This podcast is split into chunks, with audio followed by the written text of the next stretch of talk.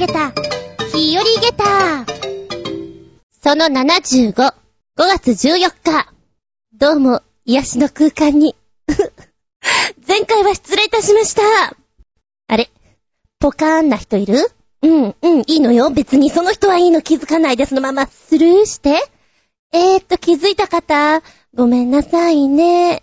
例によって、あの、自分では気づかずに3、4日してから教えていただきました。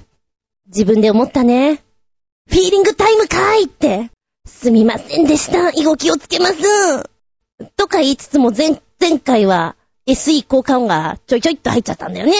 まあ、それはそれで面白いかなと思ってほっといたんだけど。ダメだわ。ちょっと構成変えて自分の中でうまくいっていない。うん、気をつけなきゃ。おっちょこちょい連発でスタートしております。しばしお付き合いくださいませ。お相手は私、友人が席を入れました。おめでとう。出費が、出費が続くよ。厚み順です。どうぞよろしくお願いします。この番組は、ちょあへよ .com のご協力を得て放送しております。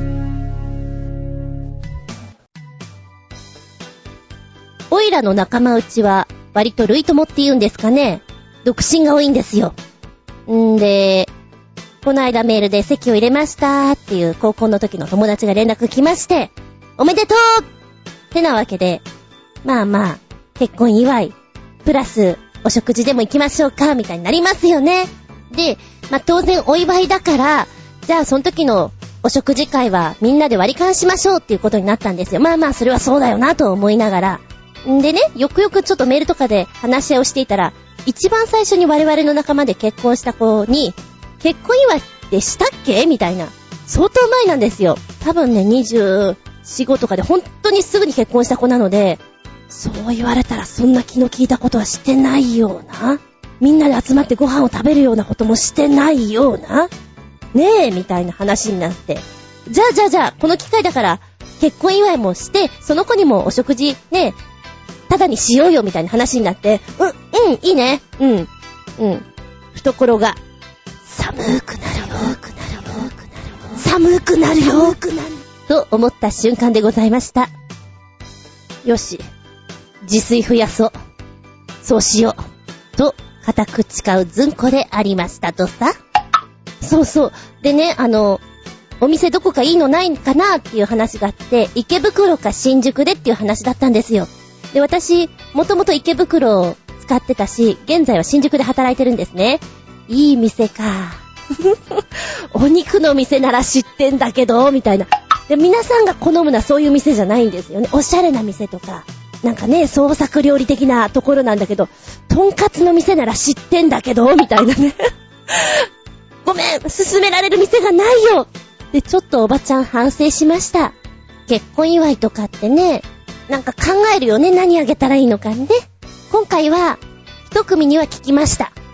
だってもう、席入れて生活してるわけだから物を持ってるでしょ？で、マグカップとかもらってもきっと持ってるよね。だから、どうしようかなと思って聞きました。スケールが欲しいと言われて、後でスケールを探そうと思っています。もう一組は、もう、それこそ結婚して十何年とかになるはずなので、申し訳ない。消え物で行こうかなと思ってます。消え物というと演劇の表現でね、あの、食べ物なんかで舞台上で食べたりして物がなくなったりするでしょ？タバコとかもそうなんだけど、ああいうの消え物って言うんですよね。ちなみにね、舞台上のものを舞台袖に出すことを吐けるって言うんですよ。あ、じゃあ、そこで鈴木くんは下手に吐けてくれる？うん、そうだね。佐藤くんは上手に、みたいな、そんな使い方ですよね。で、逆に、物を動かすときには笑うって言うんですね。笑い話なんですけども、それ笑っといてって言ったらもう、それをもうどかしといてっていうことなんですけども、笑ってくれる？って言われて、はははははって笑ってしまったっていう恥ずかしい思いをしましたっていうのはよく聞く話です。ちゃんちゃん。話がそれたけど。メッセージタイム。最初のお便りは、コージアトワクさん。メッセージ。ずんこさんは、ソーダ風呂、コンポタ風呂以外にどんな風呂に入りたいですか？かつて赤塚不二夫さんがラーメン風呂に入ったと聞いたことがありますが、油で結構気持ち悪かったとか。私自身はレモン風呂、夏みかん風呂には入ったことありますが、スープ系はちょっと、ああ、でも、トマト風呂なら試してみてもいいかな。では、ええー、ラーメン風呂来てるな、ラーメン風呂は。ギトギトしてそう。うひょー。なんだろうか。こう、豚骨スープ、プラス、己の出汁も出ておりますみたいな。油ギトギトでいかがでございましょう？みたいな。嫌だな、そのお風呂は。確実に綺麗に慣れてないような気がする。お風呂って言うとちょっと香りを楽しみたいので、うーんとね、お茶は？ほうじ茶とかジャスミン茶とか好き。プーアル茶とか。あとは、酔っちゃうかな。アルコール、洋酒の方のアルコール風呂。結構香りが良かったりするじゃないですか。どうだろう今いろいろ想像してるけど。甘ったるいかな悪くはないような気がするんだけど。もう面白半分で言ったら お、お抹茶立てた方の泡泡のやつ。あれのお風呂。怒られる。でも面白そう。グレープフルーツとかもきっと可愛いよね。香りもすごくいいと思う。シャトルラン、バスケ部の基本メニューにありました。夏の体育館でやると脳貧血を起こします。1でそのまま続けると、視野が真っ暗なまま勘で走り続けることになり、他の人にぶつかってふらふらと床にへそり込むことになります。ちなみに、涼しいところで水分補給をするとすぐに回復しますが、大変なことになる可能性があるので、練習に意地とか持ち込むのはやめましょう。では、へぇ、やってたんだ。稽古のメニューに入っていると、きつそうだよね。でもちょっとやってみたい。やったことがないからこそ一回ぐらいやってみたい。何回ぐらいできるかなどのぐらいしんどいのかなって。YouTube でね、いろんな シャトルランのやつを見たの。これは確かにね、まっすぐ走れなくなるみたいだね。なんで人様のこの、何？エリアに入っていくのかな？なんていうのを見ながら、おーって見ておりました。コージーさんは何回ぐらい行ったのかな？やっぱ、持久走とかより、きっつい？あれ。ママチャリ、乗っていた期間は結構長いのです。大学でも通学用にはママチャリ、休日用にスポーツサイクルと分けていました。盗まれない、目立たないというママチャリの特徴は街乗りに便利です。ただ、今はもう物足りなくなってしまいましたが、ママチャリ歴か。ふと思った。あれ？私最後に乗っていたママチャリどうしたのかな？盗まれたのかな？何回か盗まれてるんですよね。で、警察から連絡があって、あそこにありましたよってとんでもないとこに乗り捨てられているのを取りに行ってっていうのがあって、あれ？でも家になかったような気がする。パンクしたままだったのかな？わ、記憶にない。二十歳ぐらいまでは同じチャリ乗っていたような気がする。うん。最近また自転車が欲しいブームに入っています。時たまやってくるんです。特に今のところは駅から随分離れたところに住んでいるので、バイクが乗れない時なんかはチャリいいなぁなんて思っています。バイク乗れない時ってチャリも乗れないのかもしれないけどね。あればいいなぁって思う今日この頃。チャリいっぱい乗る人って太ももがすごそうだね。何センチぐらいなんですか？すごく、すごいことになってそうな気がします。ええ、勝手な想像ですけど。そして自転車というと、たまーに街で見かける仰向けに乗ってる人、あれが気になります。あれでバランス取れているんだろうかとか、疲れないんだろうかとか、いろいろ思うわけだ。あのチャリ見てると。ダイエットに失敗しないコツは、成功するまでやめた宣言をしないこと。です。かっこ笑い。今回の私は、現在目標値の約半分。こっからが長いんですよね。目標達成は7月頃でしょうか。スイーツだって、ジャンクフードだって、完食だって大好きな私ですが、意固地な性格をフル動員して頑張ります。撮影もフェンスを乗り越える場所を多くしよっと。だって、サイクリングって意外と消費カロリー少ないんですよ。そうなん？だってなんかイメージではコージアットワークさんって、常に自転車をシャカシャカシャカシャカって漕いでいて、どこにでも行ってしまっていて、止まってるイメージがないんですよね。そりゃもう、カロリー消費、カロリー消費って感じなんだろうななんて。何を食べてるか。え、プロテインを飲んでそうな あの、本当に変なものを食べてなさそうな気がするんですよ。だから、太りようがないんじゃないかなっていう勝手な想像なんですけど、ジャンク食べますか？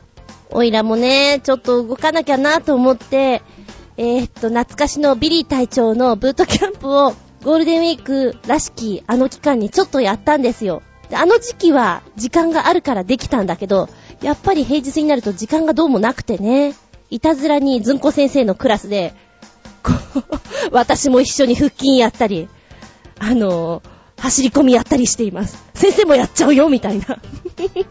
そのレベルですよ。もうどうにかしないとなと思っています。そうか、私も宣言するかな。ブログとかでがっつり書くかな。何キロまで行きますって。そうすれば、どうにかなるのかな追い込む？追い込め？己を。うーん。メッセージありがとうございます。続いては、新潟県のキラキラよっぴくんから、メッセージ。ずんこしゃん、こんにちバブバブ。ああ、僕ちゃんはなんて幸せ者なんでちゅ。こんなしゅんばらしい番組に投稿できちゃうなんて。いつもおしゃぶりを噛み締めながら一生懸命メール書いてまーちゅ。というわけで、世の中には自分の目玉の白い部分を入れ墨みたいに染めちゃうおかしな人たちがいるとか、そんな記事でもご覧ください、バブバブー。あ、お目目が怖すぎて、おもらししちゃったで、バブバブー。かっこ笑い。それではごきげんよう、バブブブブブブブー。白目が怖い？かな？怖い 怖いポチッと押したら怖いよ、これ今ね、あの、教えてくれたサイトの方の下に動画があって、この入れ墨を入れていく様なんですけど、うん。こういうの見られる人は見てみてください。3分ちょいなんですけど、よくこんなことやったなぁと思う。でもやりそうな人が 確かにやってるから、わけわからないなぁ。もうエイリアンみたいですよね。何かの撮影で処理をしたみたいに見える。え、でもこれ入れ墨なんだよね。もうずっとなんだよね。うわ、失明しそうだわ。今私が見てるのでは白目にグリーンのカラーを入れてるんですけど、おかしな人だよね。本当に。お母さん泣いちゃうよ、体に傷つけて。もう、そんな映像です。白目を染める胸膜タトゥーっていうんですかね。人体改造業界っていうのに、まあ、流行ってるっていうんですかね。で、この白目の色も、ほんと人それぞれで、右と左でね、オッドアイみたいな、グリーンとイエローとか、ブルーとか、グレーとか、ほんとに人それぞれで、えーっとね、紫の人なんかあんた充血してるよって感じだよね。充血してます、病気ですねっていうレベル。グリーンとかはやっぱりほら、怪しすぎるので、いかがかなと思うし、ブラックは、黒目が濃い人なんていうのはどこに黒目があるかわからないぐらいぽっかりしてるんですね。だからエイリアンみたいっていうのは本当にそう見えちゃって、なんでしょうね。人間ってほら、目で表情とか読み取るとこあるじゃないですか。それができないからなんだかな、サイボーグみたいだなって怖いなってただただ思う映像でございました。ブログに写真見られるようにしときますけども、閲覧注意なので、つうかこういうの大丈夫って人は見てみてください。うん、キラキラよっぴーくんは、おしめ変えなきゃだね。ちなみにおしめは布かな？紙おむつかな？パンパスかな？メッセージありがとう。もう一丁、コージアットワークさん。はい、これ前回送っていただいたんですね。あの、封書でいただいているんですけども、消印が、あ、そうかと思ってね、放送に合わせてくれてたんだけど、ちょっと手元に届いたのが後だったんで、ご紹介遅くなりました。メッセージ、見本誌をお送りします。この度、私家版写真集、尻尾追いの日々を作っちゃいました。見本誌をお送りしますので、ご笑納ください。コージーアットワーク。えー、手元にあります。尻尾追いの日々、東京周辺水辺の猫たちということなんですけど、いいね、あのー、私、浦安にある喫茶店に行こうと思っていたところで届きましたので、とても嬉しいです。みんないい顔してますもんね。特に私は夕焼けっていうシーンが好きなんですね。んで、まあ、本人は影になっちゃうんだけども、そこにいるよみたいなそういうのとかがすごく好きなので、もう、表紙のところからそういう絵なのでね、嬉しいですね。ありがとうございます。皆さんもね、もしよかったら見ていただきたいなと思うので、引き続き私の方のブログにリンクをちょっと貼らせていただきたいなと思っております。なんで私はこんなに猫が好きなのかなっていうぐらい、振り向けばそこには猫がいるのに、いるのに、今もこの机の下の中に猫が2匹固まっているのに、でも、なんか写真集とか買っちゃうんだよね。不思議だよね。あ、そうそう。この中で網戸に登ってる子猫がいるんですけど、うちもこれやられたなと思って 網戸バリバリ登ってくんですよね。で、そこから穴が開いちゃって、蚊が入ってくるんですよ。かゆいかゆいになるので、そうそう、網戸登るときには気をつけなきゃいけないんだなっていうのをいろいろ思い出しました。うん、癒されたよ。ありがとうございます。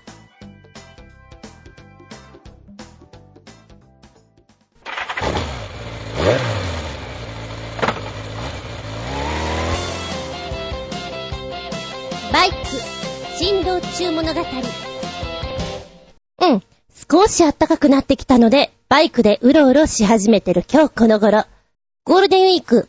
まあ仕事が飛び飛びに入っていたので、どこかお泊まりで行くっていうことはできないので、じゃあプチツーリング、つうことで秩父の方に行ってまいりました。秩父に行くのは結構久しぶり。うーんと前に行ったのは、バイクを乗り換えて、大きいバイクに乗り始めて、じゃあツーリング行こうかっていうことで、ツーリング2回目ぐらいで行ったとこじゃないかな。基本的にゴールデンウィークに動くのは NG だと思っているんですね、混んでいて。だけどまあ、バイクだったら、うん、なんとかなるかなのレベルで、じゃあ高速使わないで下道で行こうと思いまして、えー、朝7時ぐらいに出たのかな。で、その段階でラジオを聞いていたら、関越道が混んでいますということだったんですよ。で、秩父は関越道で行くので、じゃあじゃあ、ルート的に抜けながら行けばいいかなと思って、えー、iPhone のね、ルートを設定していったわけなんですよ。で、最初に地図を見たところでは、じゃあこうやって行こうかなと思っていたルートあるんですけども、iPhone がね、こっちから行け、こっちから行けって言うんですよ。多分 GPS のね、やつとかでこう渋滞を避けてくれてるのかなと思って、思わず朝からそれに翻弄され、え、ここ曲がるの？ここ、ここ曲がったらなんか違うとこ行かないって言うんで2回ぐらいね、不思議なとこに連れてかれて。眠くなったね、朝からね。しかも、うーん、ポカポカはしてたけど、寒い。さすがバイクと思って、またちょっと舐めていたと思いながら、行きはね、とにかく寒いなっていう印象しかなかったんですね。走っていて、こう、だんだん山道になっていく様っていうのは楽しいんですけど、楽しいよりも寒いが先行していて、寒寒なんで私マフラーしてないのかなって思いながら 走ってました。もう、車の人はね、楽々のんびりでいいなぁなんて感じなんですけど、これ私、カッパ着ましょうかって言うんで、カッパも一応積んでたんで、確かね、着てるはずなんですよね、その時にね。寒かったね。で、向かうはどこに行こうかなと思った時に、ちょうど時期的に、少し遅いのかな？芝桜がお綺麗でございますということで芝桜を見まして、じゃあその後どうしようか？うーんって思ってこう、ネットで調べていたら、秩父。秩父に行ったら氷を食べろと書いてあったんです。氷？なぜに氷かということなんですけども、秩父のホト山っていうのがありまして、ホト山の源流をね、凍らせまして、平安時代から続く伝統のやり方なんですけども、真冬の寒さで氷を育てて、それを切り出して、かき氷にしたっていうものが有名なんですって。で、私、秩父何度か行ってるけど、知らんかったわいと思って、スルーしてたなと思って、じゃあ、かき氷食べよう。ということで、寒い寒いと言いつつも そう言いつつもかき氷目指していったわけなんですね。で、1回目に、なんか、浅見冷蔵さんのそのかき氷屋さんがね、本店があってこう、いくつかあるらしいんですね。一番近いところが本店じゃないとこだったんですけど、どうもそこをスルーしていたらしくて、ナビが一生懸命ルートが違う、ルートが違うって言うんですよ。おかしいな、お前が言う通りに行くのになぜルートが違うって言うのかと思いながら、とうとう秩父の長瀞の駅の方かな？に行きまして、おかしいないないと思っていて、で、改めて見たら、本店の方かな？そちらの方に近くいましたじゃあいいや、こっちで行こうと思ったんですね。で、まだその時に、うーんと、お店の前に人が並んではいなかったんですよ。あ、よかったよかったと思ったら、私の後ぐらいにね、えー、車で来たご家族さんが、あ、並んでないから今行かなきゃって言ってたんですよ。え、並ぶところなんだと思って、えーと、バイクをで行ったら、二組並んでたかな？あ、まあそんなもんね、すぐ回転するだろうと思っていたんですよ。で、中に入りまして、もう本当にね、メニューはかき氷のみなんですね。で、お値段も安くはないんですよ。他の店とかだったら500円とかそんなもんなんですけど、もう特製の蜜とかがあったりするので、通常のかき氷でも800円台ぐらい。で、その特製のやつだと1000円ぐらいするんですね。すげえなーと思って超高級かき氷とか思いながら、うん、でも、やっぱり食え食えと言われてるんだったらこれは食っときましょうと思うわけですよ。かき氷は私ね、何が好きかって言われると、その時によって違うんだけども、抹茶が好きです。それからミルク、練乳が好きなんですね。あ、じゃあ通常の練乳でいいなと思ったら、ミルクなかったんですね。そういうメニューが。あ、ないのか残念。うーん、抹茶、抹茶小豆があって、小豆はいらないんだけど、じゃあ一番近いのは抹茶小豆かなと思ってそれお願いしました。すぐにまあかき氷だから来るわけなんですね。ものすごく見たことがないふわふわしたかき氷が目の前に来まして、しかも、でかいんですよ。あ、850円のかき氷ってこんなでかいんだと思って、さっきいた家族さんがね、あんた一つ食べられるみたいなこと言ってて、何言ってんのかき氷ぐらい食べられるわいと思って聞いていたら、ああ、これ小さい子だったら確かに食べられないかもと思ったね。えー、高さがね、10センチ、20センチ、え、25センチぐらい？結構あったよ。で、こもっとこう、ほんと雪のようにふわっとなっていて、まずはそのふわっとしたのをいただきましょうかと口に入れたら、かき氷ってシャグシャグしてるでしょ？そういうのが一切なく、ふわっふわっとろって感じなんです。あ、これは人気出るねって思って、で、ここのお店はやっぱりオリジナルの蜜が有名なんだっていうこともあったんですね。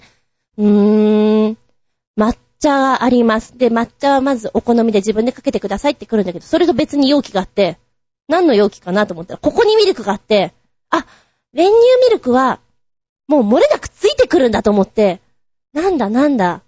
だったらもう、ねえ、そんな悩まなくてもよかったな、なんて思いながらかけていました。で、抹茶自体もとっても濃厚で美味しく、通常さ、抹茶、小豆って言うと、小豆がてっぺんにのそって乗ってるイメージないですか？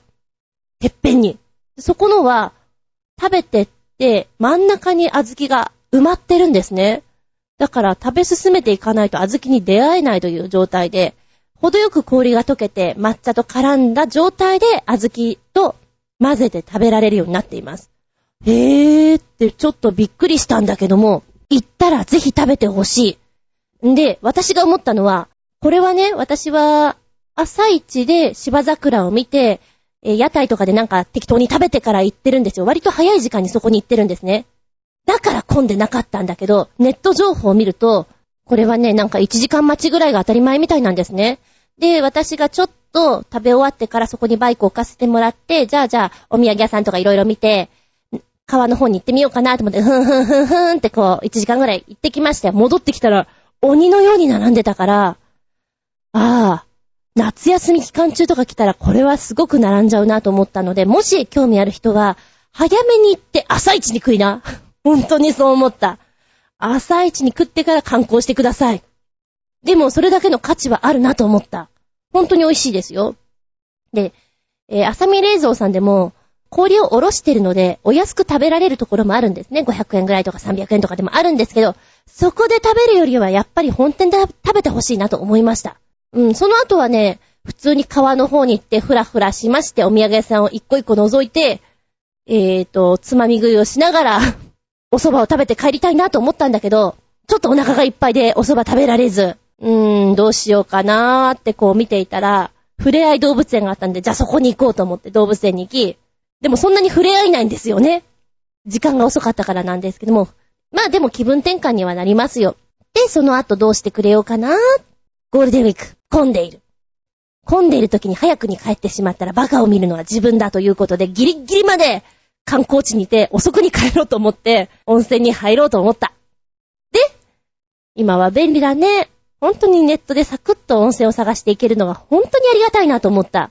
行きましたよ、温泉。温泉でのお話は後にしたいと思います。バイク珍道中物語。思ったのは、ゴールデンウィーク、やっぱり移動するなら電車にしな。そう思った。鬼のような渋滞でした。まあまあ、良くないんだけど、すり抜けていったけどね。ちゃんちゃん。では、3つほどお便り聞きたいなと思います。新潟県のキラキラヨッピーくんからメッセージ。ずんこちゃん、こんにちバブバブ。ああ、僕ちゃんはなんて幸せ者なんでちょう。こんなチュンバラチー番組に投稿できちゃうなんて。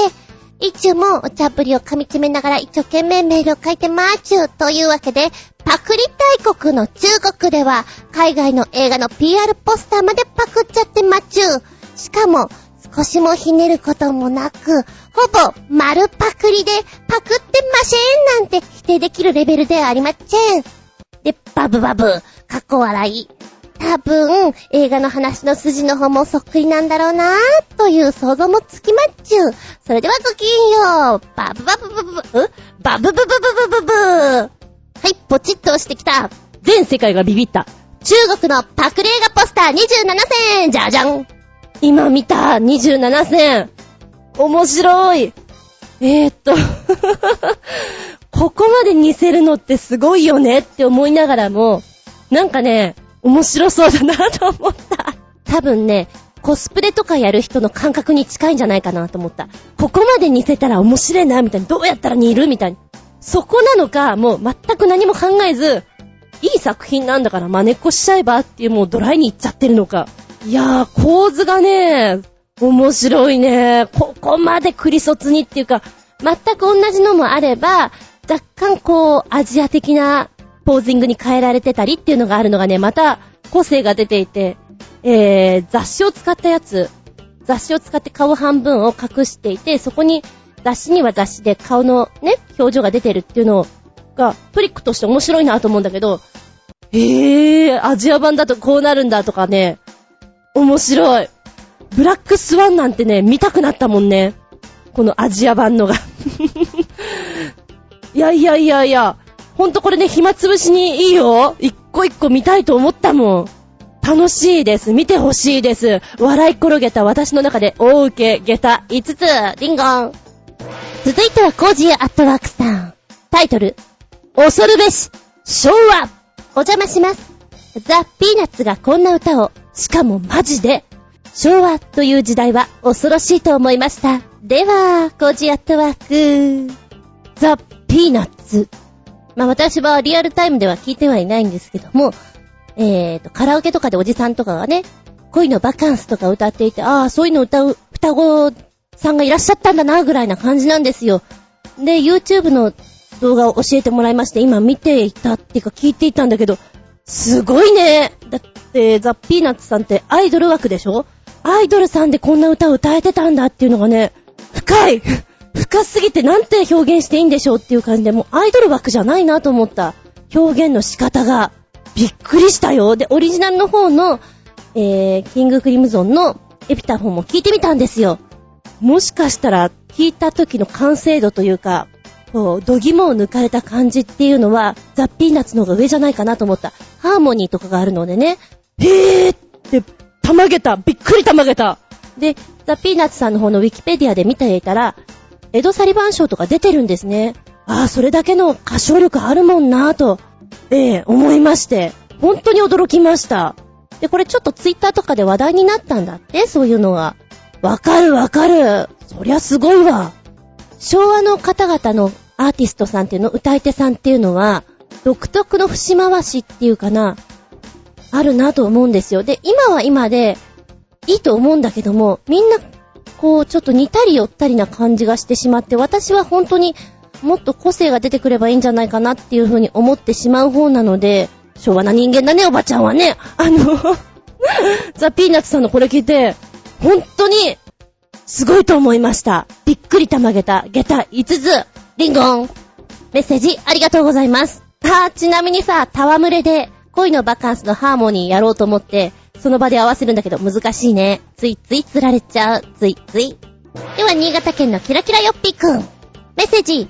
ずんこちゃん、こんにちは、バブバブ。あー、僕ちゃんは、なんて幸せ者なんでちょう。こんな素晴らしい番組に投稿できちゃうなんて、いつもお茶ぶりを噛み締めながら一生懸命メールを書いてまーちゅ。というわけで、多分、世界で一番早いドライブスルーの映像があったので見てください。確かに、早いでちゅー、かっこ笑い。それではごきげんよう、バブブブブブブブー。世界一早いドライブスルートな、どのぐらいよ。うい、20秒の動画ですよ。今ザクッと見てきた。早っピューンみたいな感じ？えーと、注文がまず聞き取れないよね、あんなに早いと。んで、注文を、はいってこう自分の中で、何だったかなって思ってしまうともう、目の前通過しちゃうからね。ドライバーは一度も、えー、止まろうとしておりません。スーッと言ってしまうので、うん、そうだよね、商品そうなるかな、みたいな。もう何がしたいんだかよくわかんないけど、そうだね、パフォーマンスとしては面白いんじゃないかな、と思った。次回はこの受け渡しをうまくやってほしいなと、そこまで要求です。ありがとうございます。早いつながりでもう一丁。おしゃぶり噛み締めながら一生懸命メールを書いている、新潟県のキラキラよっぴーくん。どっかのテレビで世界で一番早いスクールバスってのをやっていたのですが、あまりに凄まじいので、その記事を載せるでちゅう。でも、パクリでないでちゅう。単なる偶然でちゅう。かっこ笑い。一言。本物のバカでちゅう。間違いないでちゅう。それではごきげんよう。バブブブブブブブうん。ポチッと押したら、タイトル。ジェット風車で時速600キロまで加速するスクールバス。だって。600キロ。意味わかんないえー、っと、発明者は、世界最速というトイレとか何やらを発明しているポール・ステンダーさんだそうですよ。そ、そうね。約90秒ぐらいの動画なんだけれども、うーん、で、みたいな感じ。ものすごく地球に優しくないな、こいつ、もくもくもくもく出しちゃって。えーと、確かに早いんだろうけど、見た目の画面からちょっとそれを感じ取れないのがもったいないなと思いながら、そこまで早い意味があるかみたいな。でも多分このポールからしたら、俺は世界最速に対してちょっとかけてるんだよね、的な人なんだと思うんですよ。だからそういう世界最速のトイレとか考案されてるようなので、うーん、な、なんとコメントしていいやら、最速という意味合いでさっきのドライブするのが面白いのかなーなんて思ったりね。ただこれ金はかかってるなー。テレビとかの取材が喜びそうな企画だなとは思いました。でもパッと見本当に黙々すぎて、燃えてるバスが燃えてるけど大丈夫？みたいな。911みたいなそんな感じがいたしましたよ。最速、ありがとうございます。うん、早かったね。じゃあ次はこちらへどうぞ。びっくりたまげた、プチゲタ話。花わらくの湯にて、ロウリュ体験。あー、下たったな。丸。バイク珍道中物語でプチツーリングに行ったお話をしましたが、帰りに早く帰ると渋滞に巻き込まれると予想しまして、では温泉、どこに行こうかなーと思う山に入るか。それとも、少し戻って帰りを楽にするかと考えたとこで、少し楽な方がいいですよね。えー、小一時間走りまして、花原区の湯というところに行きました。こちら、見た感じ、あらあら、これはいいんじゃないのと思っていたら、えー、駐車場に行きましたら混んでる。あー、今ちょっと混んでまして、整理券配ってるんです。え、そのレベル？と思って、うんうんうん、まあまあいいや、あの、待つ。待つよ、大丈夫。で、それまでにね、どこかファミレスでも何でも休憩するとこあったらそんなとこでもいいかなと思ったんだけど、なくてさ、あらびっくり何にもない。ガソリンスタンドもない。どうしましょうと思っていて、まあまあ、うん。あの、10時だか11時だかぐらいまでここにいて、その後帰ればちょうどいいんじゃないかなと思って、急ぐこともないし、この花原区の湯でのんびりと思ったんですね。で、えー、確かに、整理券配っていて、何番目に呼ばれるのかが全くわからない状態なので、じゃあご飯食べながら待とうと思っておりました。うーん、お蕎麦を食べたかったんですよ。でも、ちょっとね、おやつとかいっぱい食べすぎちゃって、お蕎麦を食べる隙間がなくて、せっかくツーリングに来たのに蕎麦を食べずに帰るのかと。別に蕎麦が好きだっていうわけじゃなくて、秩父長瀞の方がお蕎麦が美味しいという話だったんで、じゃあ蕎麦と思っていたんですよ。残念なんて思っていたら、こちらの花和楽の湯のレストランにね、手打ちのお蕎麦があるみたいなんで、あ、じゃあここでお蕎麦食べようと思って、うん、頼んだんですね。天ぷらそば。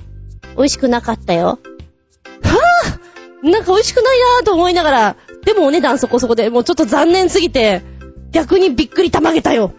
で、お風呂なんですけど、岩盤浴とかも込み込みなんですね。うーん、そんなに高くなくて、これは、家の近所にあったらしょっちゅう通っちゃうなレベルです。足湯とかもできたりしてね。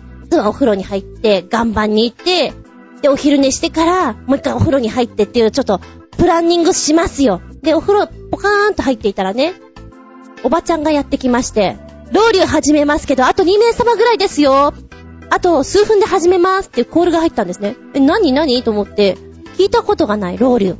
でもなんかちょっと言っとこうかなと思って、あの、このままでいいんですかって、風呂、風呂上がってそのままでいいんですかって言ったら、あ、そのままで大丈夫です。言われたんで、行きました。呼ばれたのはサウナ室なんですけど、サウナ室に行ったら、こう、所狭しと、お客様が座ってらっしゃって、サウナってそんなぎゅうぎゅうで座るもんじゃないじゃんまあ、わかりやすく言うと、えー、バラエティ番組でひな壇がありますよね。芸人さんが座ってるひな壇。あそこに目いっぱい人が乗ってると思いね。で、ちょうど2名分ぐらい空いていて、えー、通常だったら上と奥からこう人が座ってくと思うんだけど、なぜか上のところがポツンと開いて、あそこに座ってくださいと言われまして。なんでみんな奥から入んないの？って思いながらそこに座りまして、救急になりながら。では、ローリを始めますと。うん。何やるのかなと思ったら、そう、一番最初にね、サウナ室に入って氷渡されるのがちょっと面白い。え、この氷どうしろと言うの？と思いながらみんながね、口の中入れてんですよ。あ、あ、口の中に入れるんだと思って、コリコリコリコリ食べてるから、うん、こういうものなんだ。氷がでっかいからさ、お口がパンパンになってしまうから、なんか、逆に息苦しいんですけどって思いながら、おばちゃんが説明してくれます。今からローリを始めます。えー、この時間はアロマ、ユーカリアロマをかけますので、お楽しみくださいと。何が始まるのかさっぱりわかんなくて。で、そしたらね、あの、石のところね、下サウナストーンのとこに、アロマイルをザバッとかけて、そしたら熱風がパーッと上がってくるでしょ、おばさんがバスタオルで、ブンブン、ブンブン回すんですよ。そしたらその上がってきた熱気が、えー、部屋の中に駆け巡るじゃないけども、ブワッと来るんですね、熱風が。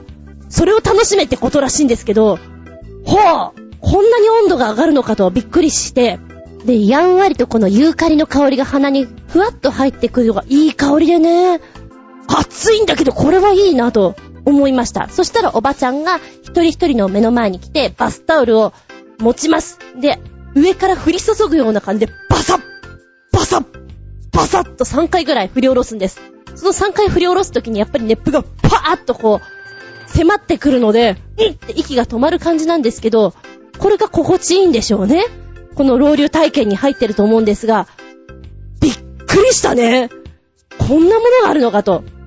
で、それを2回ぐらい繰り返してくれるんですよ。残ったオイルをもう1回かけて同じように蒸気をぐるぐる回しながら熱風を皆さんに浴びせかけるって感じなんですけど、ふと私は思った。おばちゃん、それバスタオルじゃなくて大きいセンスとかでいいんじゃね？と。バスタオルでちょっと重いじゃないですか。で、両肩でこう、バスターンって振り下ろすのは、そりゃ大変だろうよ。それは持ちやすい、大型うちわだとかセンスだとかそういうものを使ってバサバサやった方が楽なんじゃないって思ったんだけど、なんか習わしなんでしょうかね。で、ロウリュってもともとはサウナの国フィンランドで生まれていて、日本に取り入れられたのが本当につい最近なんですって。だから聞いたことがなくてびっくりしたね。あー、これは面白いし、あの、時間によってこのアロマのね、香りも変えてるみたいなんですよ。気分転換にもいいなと思った。ただ、やるおばちゃんは大変だなと思いましたよ。もう汗だくだもん。ただでさえ暑いサウナにこもっていて、ね、洋服を着て、おばちゃん痩せちゃうねとか思いながら、この仕事ちょっといいななんて思ったりしましたね。おすすめです。ちょっとね、面白いよ。笑い転げた。下駄3つ。でも、びっくり玉げた下駄5つ差し上げちゃいます。リンゴン。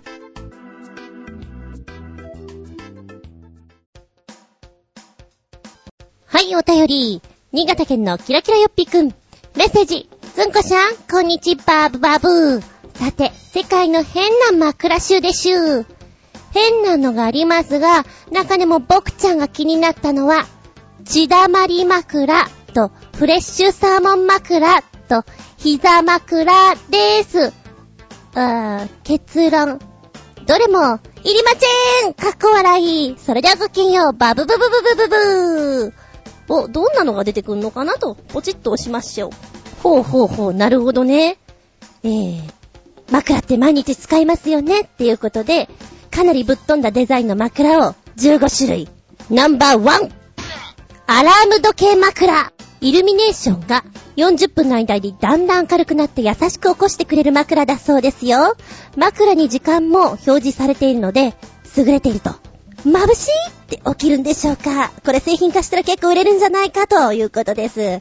うん、うん、意外と売れるかもね。はい。ナンバー2。オルト、コントロール、リレット枕。あー、枕っていうよりはこれ、クッションじゃね？しかも、3つでワンセット。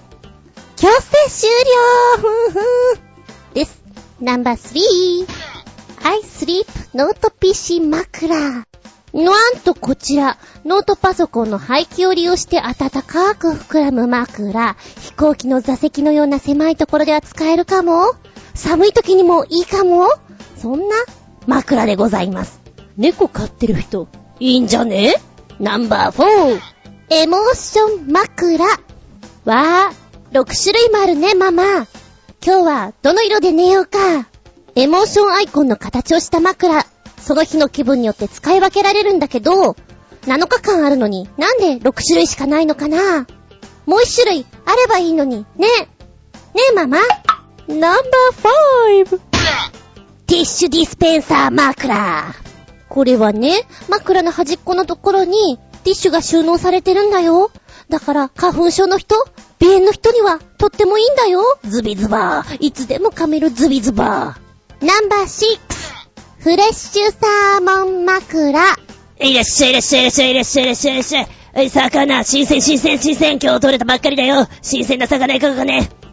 なんだかまるで生臭い香りがプーンと漂ってきそうな割とリアルなフレッシュサーモン枕。どうですか？どうですか？愛病がこれを枕にしてたらちょっと可愛いような気もしなくもない。あ、どっちだよ？ナンバーセブン。単語作成枕。うーん、これもどっちかっていうと、どっちかっていうと、クッション？クッションだね。これもしかして A から Z まであって、気分によって単語変えられるってことかな？うん、そうかもしれない。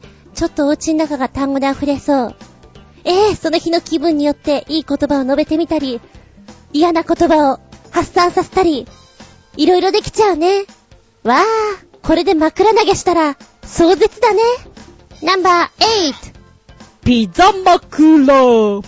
結構トッピングたっぷりの、そんなピッツァになっておりますけれども、うーん、これも丸クッションって感じです。えー、どうせならお部屋を全体的に食べ物のコーディネートしてみたらどうでしょうか。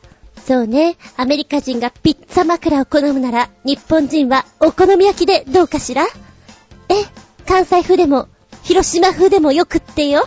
ナンバーナインドス枕わー、なんかこれ見るの懐かしい気がする。MS ドスの画面でございます。そんな枕です。なんかちょっと、イラッとしそうな、そんな自分。ナンバー10、岩枕わー、岩場だ。これも一個と言わず、何個かゴロンゴロンとお部屋に置いときたいね。これで、枕、投げしたら、楽しそう。でもちょっとこの白いのがコロンコロンしてると、大福枕に見えちゃうよ。私だけ？大福枕ナンバー11ブック枕え、これ枕なのかなーっていう感じ。だってただの本にしか見えないよ。でもこれ、これ、102ドルもするの。約1万円。高くね？高いよねえーっと、そうね、枕使って堂々と寝たいとき、講義とか、図書館とか、そんなときにいいんじゃない？そうかな？うーん、いろいろ疑問が湧いてくる枕です。ブック枕。ナンバー12。馬の頭枕。そもそもなんで馬の頭の枕が必要なのかと。しかもこの写真では枕にすら使っていない。ただ部屋のベッドにゴロンと、ゴロンとなっているだけだ。一体なんでだろうかと思わなくもない。インパクトなんだろうか。そうなんです。馬の頭枕。本当に頭だけなんです。縦髪短いな。えっと、首のところでちょん切れてまーす。赤いお肉が見えてまーす。なんでしょうね、リアルを求めてるんだか。キュートを求めてるんだが微妙によくわからない馬の頭枕です。ナンバー13、腕枕。女性には受けるんでしょうかちょっと体をね、支えてくれそうな、殿方の上半身と腕の部分を表現してる腕枕。シャツを着ています。あなたにいかがですか？私はいりません。いりませんけど、いくらで売ってるんでしょう、これ。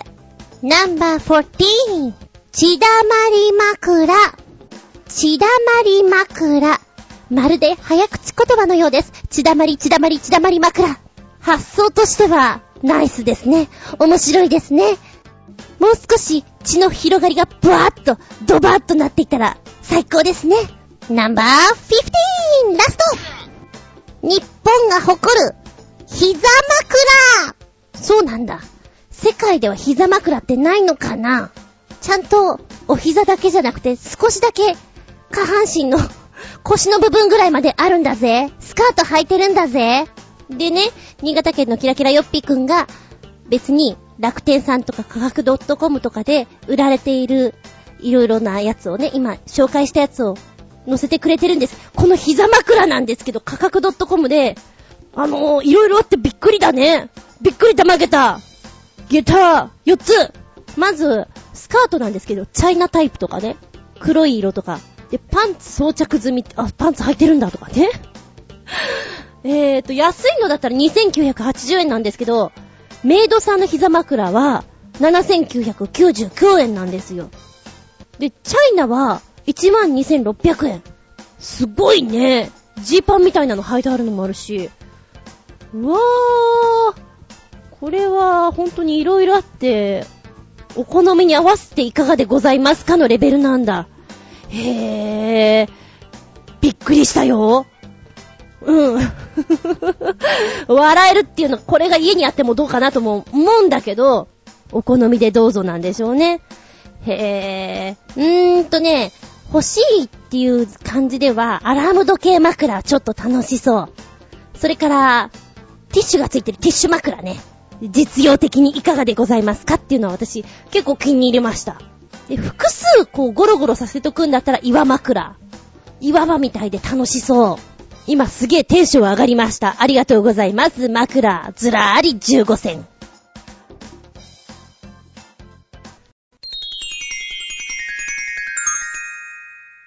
シシピンアウトタイム。はい、今回のテーマは、ビビなる音でお届けしたいと思います。多分、コマーシャルをよく見てた人なんかは、シャウエッセンソーセージパリッだねって、頭にガツンとくるんじゃないかと思うんですけれど、美味しそうな音っていうところで、うちのお姉ちゃんがですね、美味しそうな音を立てて食べる人だったんですよ。おせんべいとか、お漬物とか。同じものを食べてるのになぜか美味しそうに聞こえてしまうその音って何なのかな？っていつも思っておりました。お腹が空いてなくてもお姉ちゃんがおせんべいバリバリ食べてると、うわ、うまそう食べちゃうかなとか、そんな好きじゃないお漬物とかでも食べてみようかななんていうのはよく騙されたものですけれども、口の中の共鳴なんですかね？コリッ、コリッ、コリッっていうあの音は。っていうのがあるので、人のね、出してる美味しそうな音っていうのはちょっと敏感かもしれません。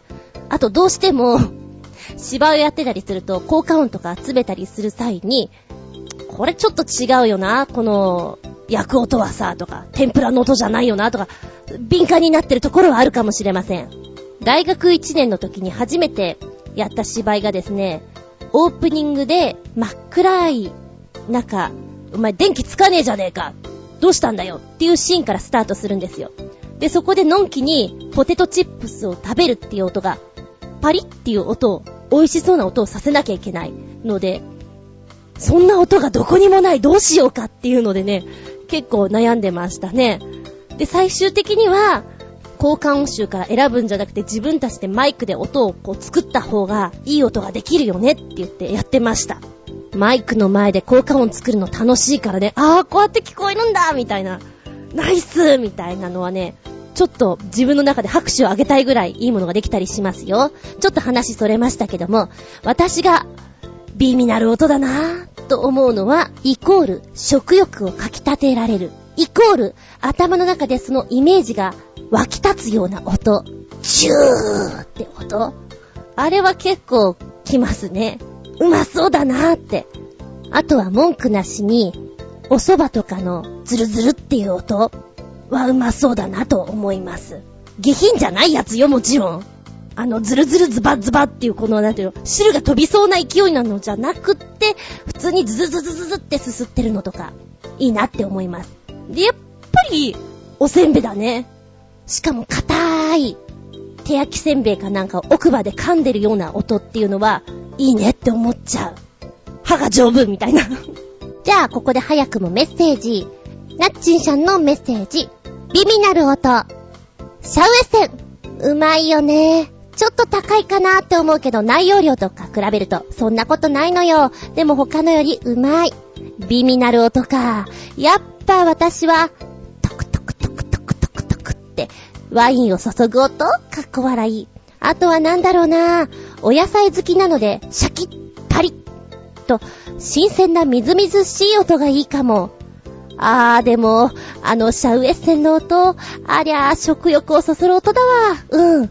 コメントしながら食べたくなった。かっこ笑い。シャウエッセン今回私の方のブログと、えー、パーソナリティブログの方に告知を出した時に、シャウエッセンの CM の方のね、ロングバージョンと今やってるやつをくっつけたんですよ。それ見てるとなんていい音出すんだろうと。で、もう一つ思ったのが、この CM 作る OK、OK テイクが出るまで何本食べたんだろうと思いながら見ておりました。ロングバージョンの方は、クラシックに合わせているので、高低音がはっきり出されてる、このパリ音っていうのかなシャウエッセンをかじった時の音っていうのがよく出てて面白いですよ。まだ見てない人もしよかったら見てみてください。自分家でウインナー食べる時ってあんなにいい音出せないよなぁ。なんかコツがあるのかね。パリって、パキって食べる音。あ、お酒のね、トクトクトクっていう音、いいですよね。私は飲まないんですけど、ビールのあの、シュパって開けて、こう、シュワワワワワって泡ができてきながら注がれてる音っていうのはいい音なんじゃないかなって思いますね。まあ、近いとこで言うと私は炭酸を飲むので、炭酸ですか？そのレベルです。でもって、グラスに注いだ時に、氷がカランっていうあの音とかもうまそうだなって思います。野菜がシャキっていうあの音もいいですね。うーん。私はキュウリが好きなので、キュウリを一本こう、切らずに、ちょっと、こう、長いまんまでね、パキって食べるのが好きなんですよ。あの時の歯でこう、噛み切るんじゃないんだけど、噛み切るのかあれは。シャ、シャキパキみたいな、あの音とかも結構好きですね。今、ワイルドに食べてるよ、みたいなのは。ナッチンさん、コメントありがとうございます。続いて、コージアットワークさん。ビビなる音、ジューと、ベーコンと焼ける音、たまりませんね。映画評論家の淀川長春さんの思い出話に、無声映画時代の西部劇でカーボーイが焼いてるベーコンエッグの画像が流れ、頭の中でジューッという音が聞こえてきたというエピソードがありました。確かに美味しそうな音ですよね。あー、ベーコンのジューはちょっと違うね。ハムの銃とベーコンの銃はやっぱり違う油の質なのかなって思ってしまう。いい音です。うん、それは思いますね。食欲をかき立てられます。そう、人に聞いてみるとね、あの、お野菜を切ってる時のシャシャシャシャシャシャってあの、音とか、炒める時の具材を炒めてる音っていうか、こう、器具が鳴ってる音カンカンカンカンっていうあの、炒めてますからっていうあの音がたまらなく美味しそうだっていう人もいたりしますね。あとはグツグツする音、煮込んでる音。ただ、グツグツっていう音だけなんだけど、何似てるのかな何、何できるのかなっていうワクワク感がうまそうだっていうのも聞きますね。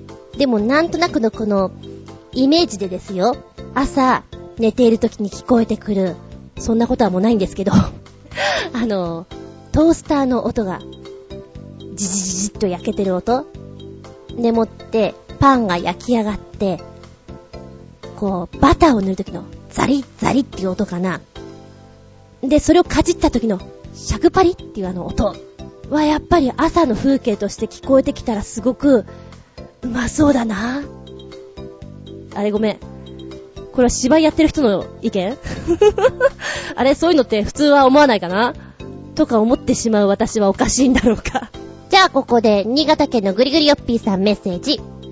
ずんこのパープリお姉さん、こんにちネギネギ。さて、大変恐縮ですが、罵ってやるでネギネギ。美味なる音ってなんだよ？普通音だけで美味しいまずいなんて判断はできませんね。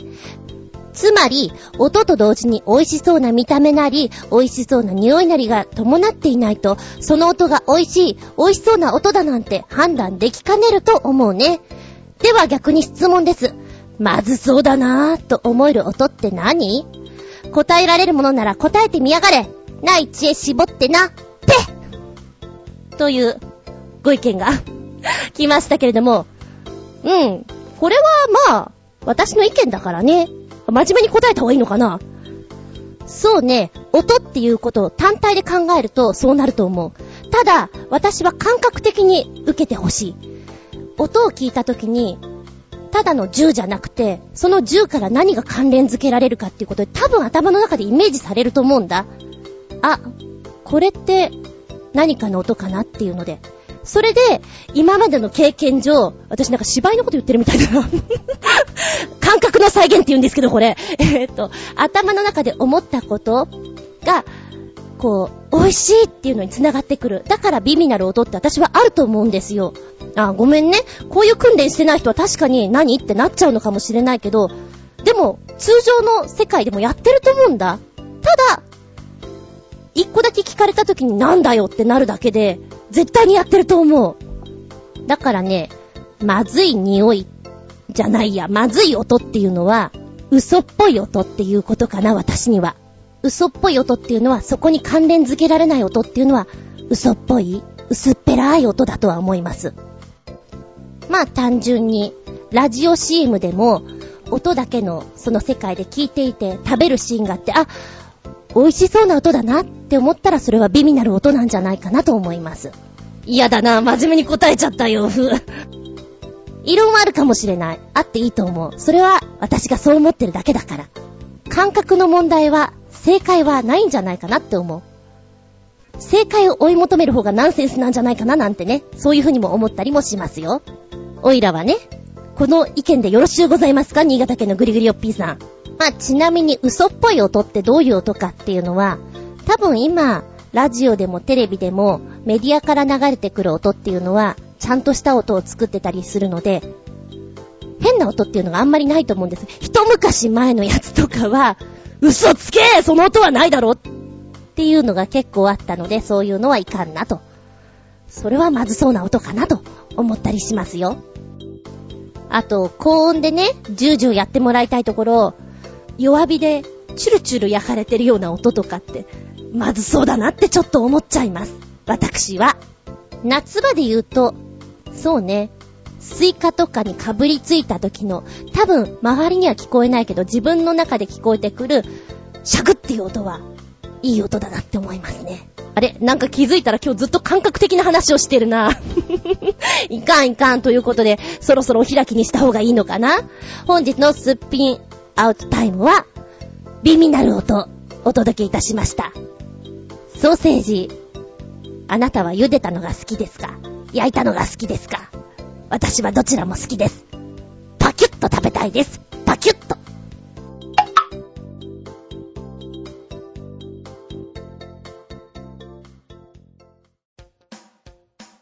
よーし、お便りだよー。新潟県のキラキラよっぴくんメッセージ。うんこちゃん、こんにちは、バブバブ。ああ、僕はなんて幸せ者なんでちょう。こんなしゅんばらしい番組にどこできちゃうなんて、いつもおしゃぶりを噛み締めながら一生懸命メールを書いてまーちゅう。というわけで、どっかのページでギターの種類ってのを見ていたら、最後の方に変なギターがありましたよ。えー、っと、ずーっとずーっとこのギターの画像の下の方におりまして、ずーっとずーっと降りてください。そうです、そうです。もっと下です。はい、来たガールギター。ふん。かっこ、マネキンギター。これ持ってステージ立てる、ズワモノ、モトムーふーふーふー。バカあんたバカだパーン痛いじゃないのっていうぐらい、ババカですねえ？何考えちゃってんだろう。あの、等身大の女の子、多分小学校5、6年生かな。うん、スリムな感じお手手は邪魔だからないみたいですね。怪しいへへ おこれはね、ちゃんとした音出るのかなとか、それも思っちゃうね。怪しいなぁ。いやいや、インパクトすごかった。うん、よく作ったで、その上にあるね、エスコペラ、あ、エスコペターラっていう、これもちょっと気になる。エスコペターラ。これは、どう見ても銃ですよね。銃の形をしているギターでございますか？うん。うん。これはちょっと読んでると、モノホンっぽいですね。モノホンプラスアルファのギターみたいなので、えーと、日本では、あのー、お持ちになるのが難しいんじゃないかと書かれておりますね。こちら AK47 は1分間に600発以上の速度の射撃ができますよすごいですよ撃って戦って、演奏して盛り上げて、そんなことができますよエスコペターラ、よく作ったなぁ。さらにその上もちょっと気になった。エンジェルっていうギターなのね。今、ざーっと画像だけ見て下ろしていったら、まず一発に、おってこれかと思ってびっくりしたのがこのやつなんですけど、The Alfie の高見沢モデルということで、えー、翼を広げたエンジェルがギターになっております。綺麗ですね。綺麗だけど、ギター、ギターなんだ、みたいな。芸術品に近いです、本当に。ここまで行くと。うーん。でもあの方が持ったら似合うんだろうなもう全然違和感ないんだろうなっていう感じがしますね。面白いね。いろんなの作っちゃうんだね。ガールギター。そうね。なんと馬鹿げた、下駄5つびっくりたまげた、下駄5つ差し上げちゃうビンゴンはい、続けてキラキラヨッピーくん。2発目。一生懸命メールを書いてるんだね。ずんこしゃんが好きそうな変なソファを紹介しちゃいまちゅ。芸術と言われても、気気持ち悪いだけでちゅ。それではごきげんよう。バブブブブブブブ。芸術だけど気持ち悪い。そんなソファーって、どんなのかな？はいはいはいはいはい。お前もバカだなぁあー、グロいグロい。これ家にあったら、子供は泣くかなぁこの部屋に入りたくないよなぁって感じなんですけど、ほうほうほうほう。おーおーおーおーすごいな、こいつは。で、今ので私のでレベルを感じていただきたいんですけど、まあ、閲覧注意ですね。あの、キモいのが苦手な方は見ないでください。えー、とっても肉肉しいです。まずはソファーなんですけど、ソファーをバサッと切ったその断面がですね、えーっと、まるで人間の内臓ってこんな感じかなみたいな。バサッとやったらこうかな断面が出ておりまして。それが1枚目。2枚目が、縦にこう、刀で、はっって切り裂いた後に、うーん、多分、人間を縦に なんで人間なんだろう人間を縦に刀で切ったらこんな感じかなみたいな。血は吹き出てません。ええ、綺麗に造物が出ております、みたいなところでしょうか。うちの猫にこれ見せたら、じゃれるんじゃないか？そんな気がしてならないな。あの、さらにボロボロになりそうな感じだね。あー、リアル、リアル。本当に色合いといい、なんていうか、気持ち悪いね。断面図のがちょっと気持ち悪いと思うな。でもこの断面図さ、ソファーの四つ足の片方部分が斜めに切られてるんで、座れないよね。座ったとしたらバランスが悪くなっちゃうんで、あの、もしも座るんだったら重心は後ろだねって、そんな真面目に話をするようなもんじゃないか？まあ、ソファー以外の写真もいろいろ出てるんですけども、全体的に閲覧注意です。こういうのが嫌いな人は。えーと、このジャケットを着ろって言われたらちょっと罰ゲーム的な感じで嫌ですね。ただ、そういうホラー的なシーンをやりたいので来てくれまいかと言われたら喜んできましょうか？うん。そんな、そんなレベルです。こういうさ、ちょっとスプラッタ的なものが好きな人って多いよね。お部屋が大変なことになってる人。うーん。なんか、いつもどういうこと考えてんのかなとか思っちゃうね。はい。ありがとうございます。キモキモです。勢いに乗ってキラキラよっぴーくんもう一本一生懸命メールを書いてまっちゅう。というわけで、話題もなくなっちゃったので、こんな記事でもご覧ください。こんな白い血液を輸血される日が近いうちに来るかもしれないでちね。カルピチュみたいでちゅ。かっこ笑い。それではごきげんよう。バブブブブブブブカルピース。真っ白い。人工血液、オキシサイト。日本では認可されてないのでご安心を。はい、今日はカルピスの話ですよって違います。オキシサイト、人工血液。2006年にイギリスで開発されたという、この真っ白い血液ですか？すごいですね。見た目もすごいんですけど、これ実は中身もすごいんですよ。原料はプラスチック。うんうん。酸素を運ぶ能力が人間の本来の血液の50倍運ぶよ、運んじゃうよ、もっと運んじゃうよっていうことで、えー、いいとこ取りがすごいですね。どんな血液型でも使用できますよ。それから冷却の必要もなくて長時間保存に耐えるので、緊急時にとっても向いてるんです。さらにさらに、事故なんかにあった時、この人工血液を輸血すれば、脳に行く酸素の量が増大し、後遺症を負わないで済む。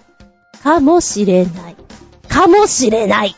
それから輸血が禁止されている宗教がありまして、人工血液であれば、OK っていう場合もあるんですよ。大量に使用すると、色白になるかもってこれはどうかなへえ、そんなネタがあるんだ。知りませんでした。でもここまで行くと本当にもう、人間じゃないなって感じがするんですけどね。究極を追い求めるとこうなっちゃうんですかね。近未来な、サイボークな、そんなものをイメージしてしまいますけども。うーん、でもさ、なんか宗教的に輸血がダメなとことかあるじゃない？だけど、人工血液ならいいんだっていう、なんかそういうところも納得できないよな。なんか、だとしたらトータル的に、こう自分の体の中にね、異物を入れるっていうことで NG じゃないかなって思うんだけど、あなたはどうですか？もしも、日本では今使われていませんけれども、事故に遭ってしまって、今あるのが人工血液だったって言われたら、それ入れて生き延びたいですか？どうしたいですか？私だったら、うん、いっかな別に。ダメな時はダメだから。別に白い血液入れなくていいかななんて思っちゃうかな。古いこの考え方。おばちゃん昭和だからさ。若干そういうところはお堅くなってしまいますけども、白い血液か。本当にエイリアンとかそういうのを思い出しました。うん。ありがとうございます。びっくりたまげた。下駄5つ。おい、キラキラよっぴーくん。白い血液あってもカルピッチじゃないから飲んじゃダメでっちよ。ミルクでもないでっちよ。お腹が痛くなっちゃうかもよ。メッセージありがとね。お次はこちらだじょ。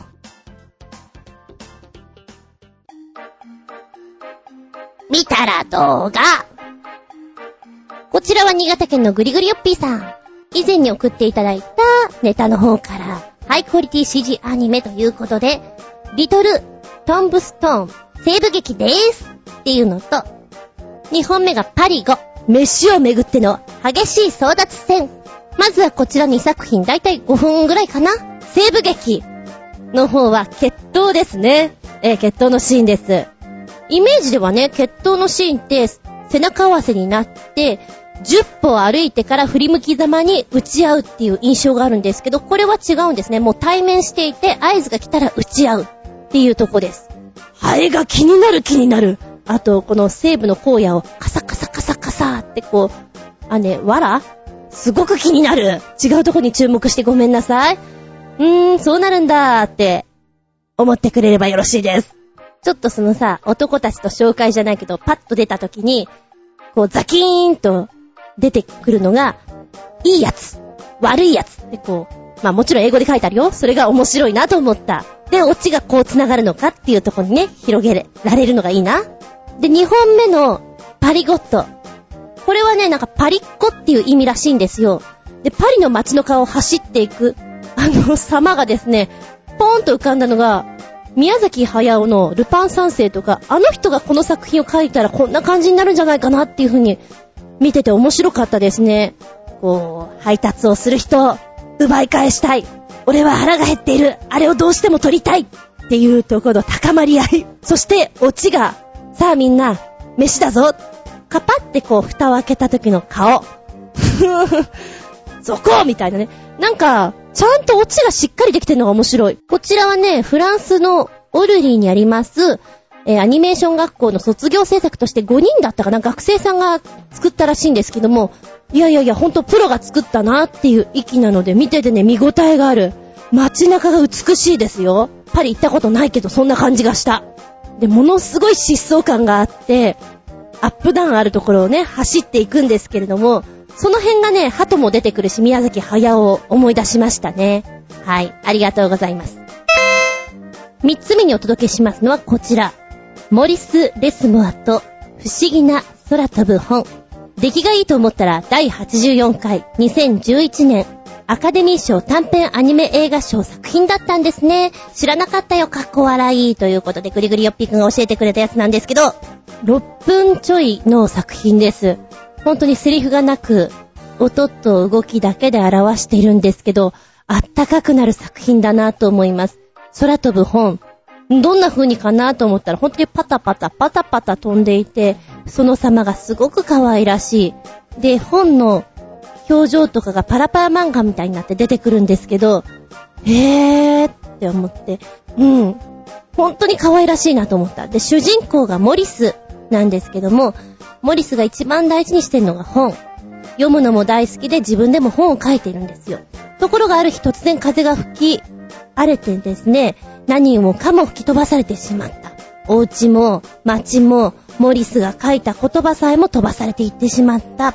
で、困惑して途方に暮れていたモリス。そこに空飛ぶ本がやってきたっていう、えーストーリーなんですけども、本たちに連れられて、ね、本がいっぱいのお部屋に入った時のモリスの表情だとか、朝起きてまず何をするかってこう、お着替えをして、本にカバーをつけてあげるんですね。そういう優しさだとか、古い本がボロボロになってしまって、それを修理するところが手術みたいだったりとかが、一個一個が丁寧ですごく可愛い。本当に可愛らしいなと思った。で、一番最後に、モリスが本を書き上げて、The End って書き上げた時にはもうおじいちゃんになってるんですよ。おじいちゃんになってるんですけど、そこからさらにもう一工夫っていうところがね、温まりますね。これ、もともとは絵本なんでしょ？絵本も読んでみたいなと思った作品です。非常にいいですよ。うん。好きこれ。で、今回送っていただきましたのが、新潟県のキラキラヨッピーくんの方ですね。うんこさん、こんにちバブバブ。今回の短編 CG アニメでしゅが、日本では世界丸見えテレビで紹介され、シュールすぎると話題を呼んでいる、The Annoying Orange の日本語吹き替え版、うざいオレンジが YouTube に10本ほどアップされているので、それでもご覧ください、バブバブああ、YouTube でのタイトルは、KY オレンジでバブバブ。10本も見るとお腹いっぱいになるでちゅー。今見てきた。うわー、うわー、すごい可愛い。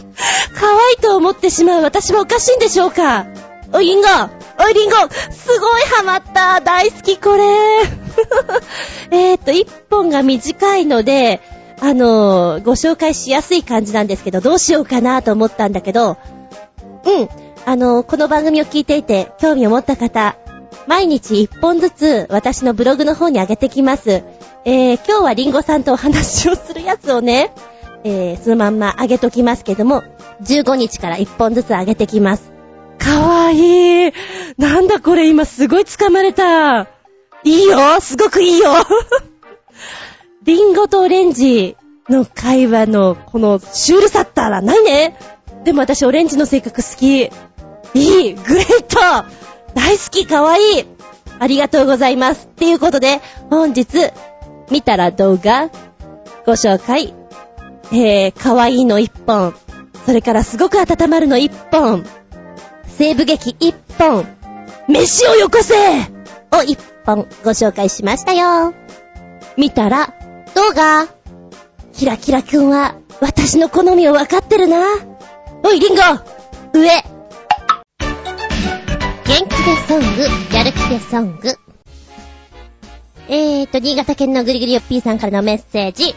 ずんこさん、こんにちネギネギ。めんどくさいメールを出して、ずんこのあっぱこ野郎混乱させてやるでネギネギ。さて、最近の聞くと元気が出るアニソンです。ボツにするんじゃねえぞ。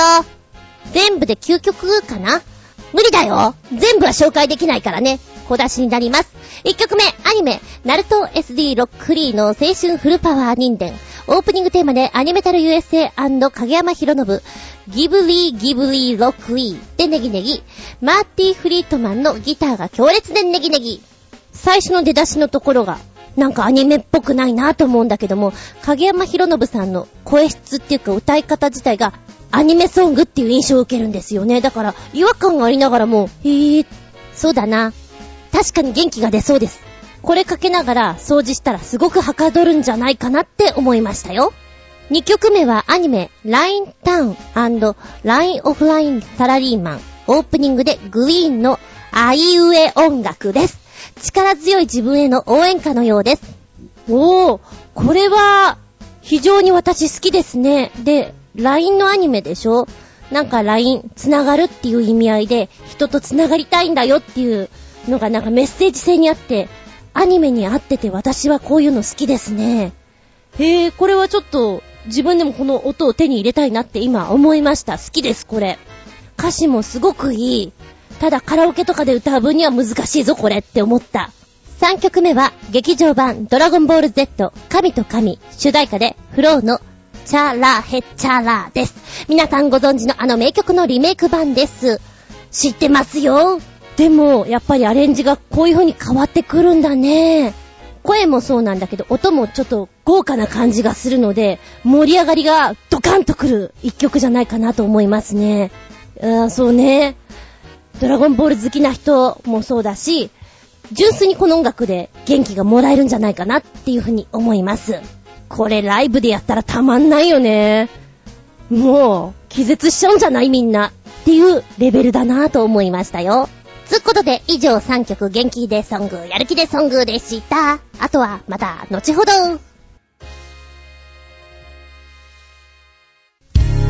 この番組は、ちょあへよ .com のご協力へて放送しております。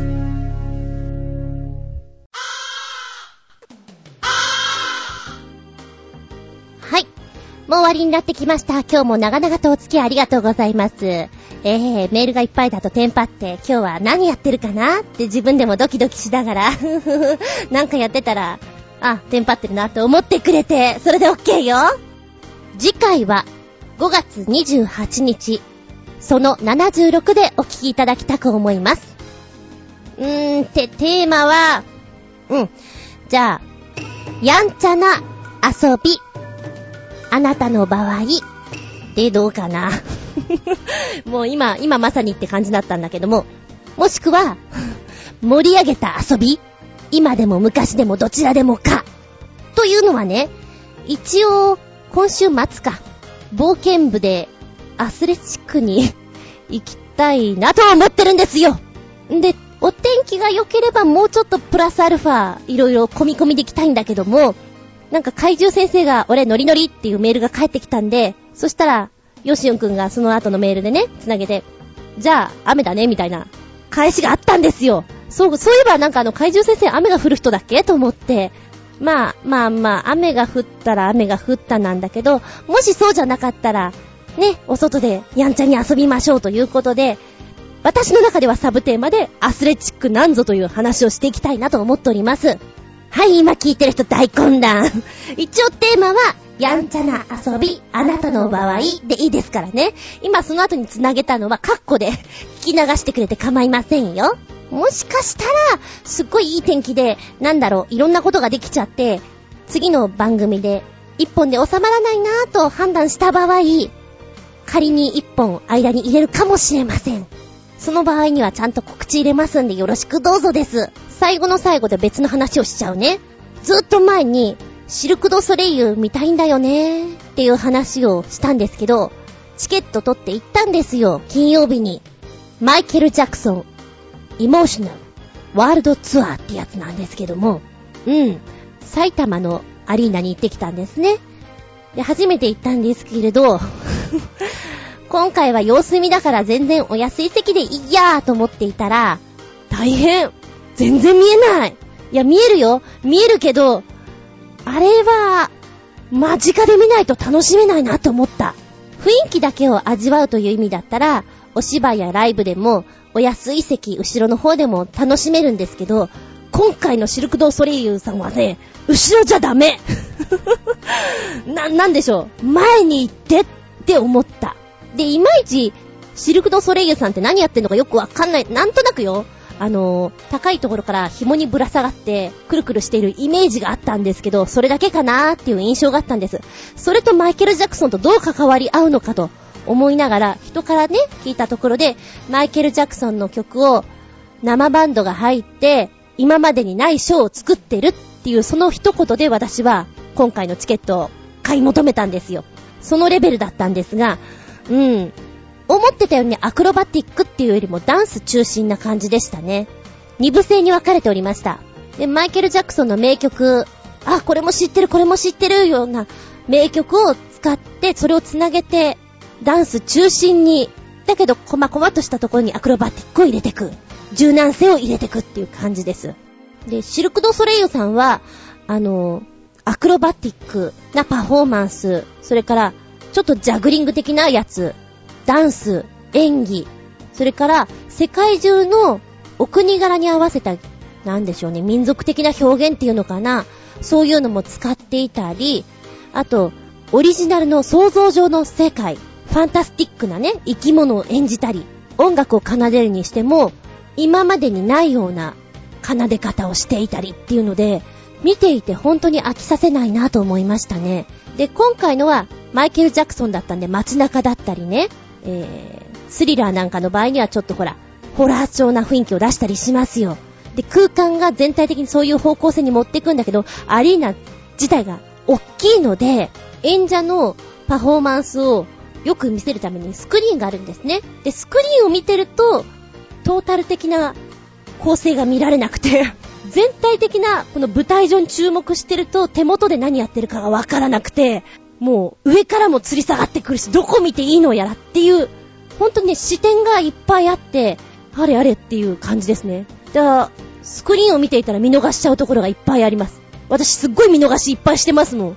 ほら、あの、マイケル・ジャクソンのダンスで有名なさ、こう踊っていてみんなで斜めになるシーンあるじゃん。うわ、すごいバカな表現ししてる。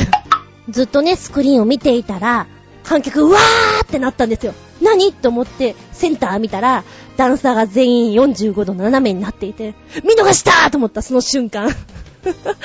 一番美味しいとこ見逃してらーっていうね、悔しかったです。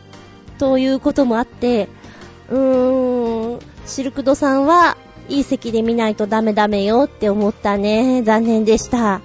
で、あんまり言うと、ほら、これから見に行く人もいるだろうから、ネタバレしないような程度で言いますけれど、マクマのお客さんを盛り上げる方法っていうのは、外国から来たパフォーマーっていうのは本当に上手だなと思います。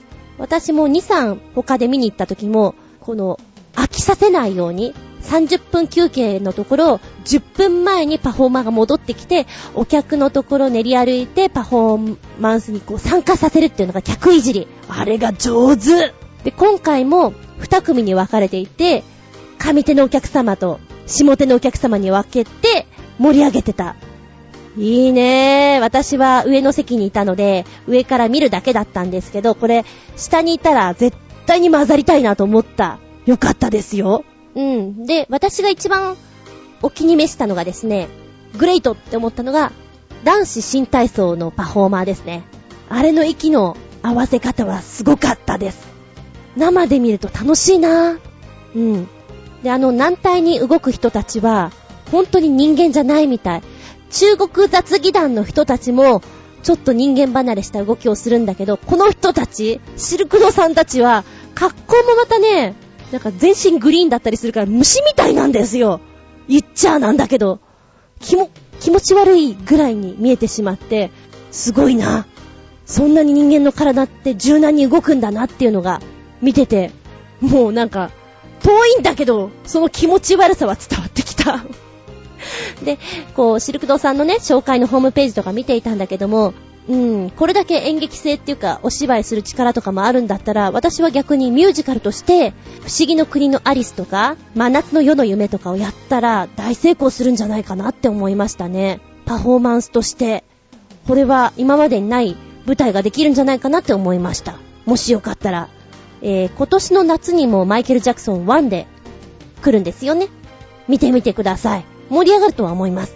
ふと CD が欲しくなるんじゃないかと思います。私は初期の頃のマイケルが結構好きなので、ジャクソン5の頃とかね、あの子供なんだけどものすごいリズム感、声の伸びやかさ、素晴らしいと思う。あれを聞きながらお出かけするのがちょっとルンルン気分で楽しいです。長く喋っちゃったよ。じゃあ本当にオーラスです。次回は5月28日かっこ予定。